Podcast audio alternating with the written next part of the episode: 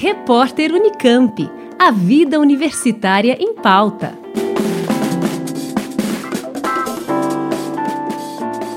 O programa de pós-graduação em fisioterapia da UFSCar está conduzindo o projeto Respira, que pretende avaliar como anda o sono, a saúde física e mental e a qualidade de vida dos professores universitários de todo o país como explica a docente do Departamento de Fisioterapia da UFSCar, Tatiana de Oliveira Sato, que está coordenando o estudo. Nós escolhemos essa população porque é uma população que possui né, uma série de demandas é, relacionadas ao trabalho. O trabalho envolve é, muito a, o esforço mental mas também tem outros tipos de carga, né? A carga emocional, né, que está presente no trabalho. E a sobrecarga física, né, pelos longos períodos em que uh, o trabalhador passa em uma mesma posição, o sedentarismo, né, a falta de atividade física. Além disso, né, os, os professores eles têm uma demanda por prazos, né, principalmente os professores que estão aí vinculados a programas de pós-graduação, uma série de exigências que podem levar, né, ao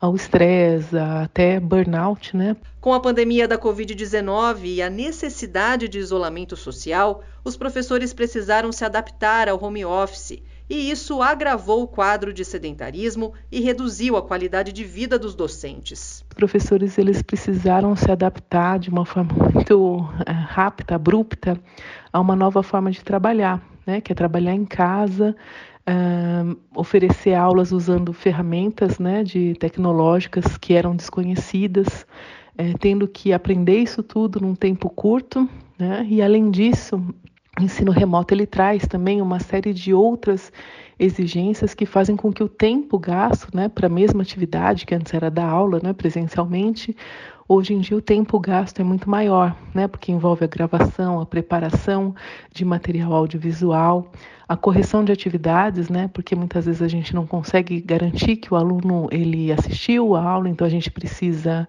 é, ter algum instrumento de avaliação ali para saber se ele assistiu a aula ou não. Segundo a docente do Departamento de Fisioterapia da UFSCar, Renata Gonçalves Mendes, co-orientadora do estudo, uma das principais consequências desse sedentarismo é a obesidade, que pode levar ao quadro de apneia, tornando a rotina dos docentes ainda mais pesada. A apneia também promove a sonolência diurna, um cansaço, uma indisposição e induz ainda mais ao aumento desse comportamento sedentário com um reforço negativo de todo esse processo. E como risco, consequência, os estudos têm apontado né, o impacto dessa falta de qualidade de sono em aspectos da saúde, como por exemplo, prejuízo à memória, à concentração, o agravo, né, o desenvolvimento de problemas cardiovasculares, como a hipertensão arterial, no aumento da fadiga, cansaço e uma queda na qualidade de vida em geral,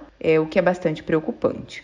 Para desenvolver o estudo, estão sendo convidados docentes de instituições de ensino superior públicas de todo o Brasil como explica a doutoranda Maria Isabel Triches, que está conduzindo o estudo. Essa pesquisa realizará um acompanhamento com os docentes, que responderão questionários online a cada seis meses durante um ano, totalizando três avaliações. Estão convidados todos os professores e professoras de instituições de ensino superior públicas do Brasil, que tenham contrato de trabalho de 40 horas semanais com dedicação exclusiva. Finalizado o acompanhamento durante um ano com esses docentes, iremos avaliar a sonolência diurna, a predisposição de apneia obstrutiva do sono e qualidade de vida, além dos aspectos psicossociais do trabalho docente, estimar o nível de atividade física e verificar o tempo gasto na postura sentada e o índice de massa corporal. Além disso, serão elaborados relatórios individuais com os resultados da predisposição de apneia obstrutiva do sono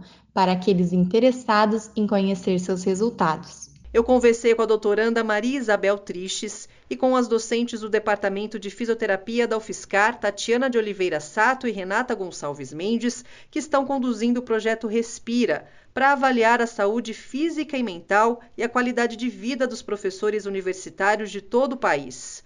Alessandra Cuba, da Rádio Fiscar. Repórter Unicamp. A vida universitária em pauta.